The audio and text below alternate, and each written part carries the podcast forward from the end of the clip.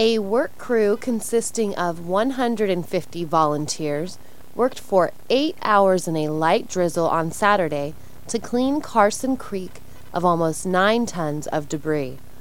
A job well done, smiled Alan Spector, the director of the event. We're scheduled to come back here one more time three years from now. Of course, we hope that there won't be nine tons of garbage next time. The garbage came in all shapes, sizes, and colors cans, bottles, bicycles, car tires, auto batteries, sofas, furniture, clothing, shopping carts, bowling balls, plastic bags, dolls, baby carriages, TV antennas, and portable radios.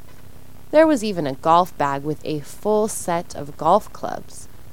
Much of the backbreaking work was done by two community groups the Cub Scouts and Boy Scouts, and two environmental groups, Save the Bay and Watch the Whales. Concerned retirees and volunteers from police and fire departments assisted. Everyone was issued boots, gloves, and rain gear.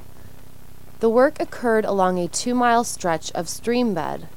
The debris was hauled roadside where trucks lined up to take the trash to the landfill. More than 500 big yellow trash trucks were filled.